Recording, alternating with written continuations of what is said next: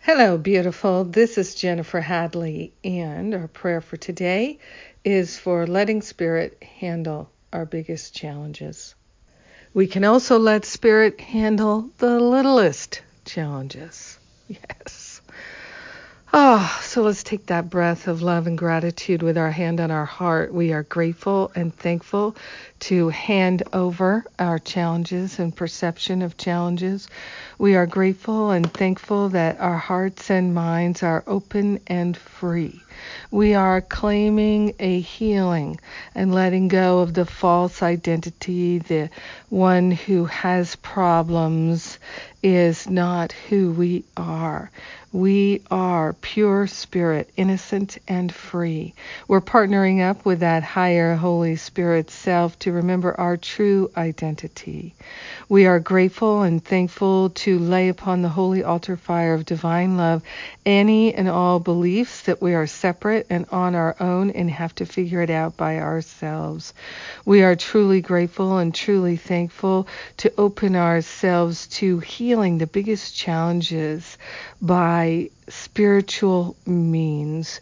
We are willing to give up trying to manage and control and manipulate the situations and circumstances. We are willing to experience profound healing and transformation, letting go of the root causes of the problem, whatever they are, whatever the beliefs, whatever the thoughts. We're giving them to Spirit for healing here and now. We're allowing ourselves to be renewed and revitalized by love flowing in our heart. So we're opening ourselves to a love of self, a love of spirit, a love that is deep and wide and encompasses everything. It refreshes, renews, and restores us. Right here, right now, we don't have to wait. The healing is happening now. We are truly grateful and truly thankful to allow ourselves to experience fully the healing, to claim it. In gratitude, we share the benefits with everyone because we are one with them. In gratitude, we allow the healing to be, and so it is.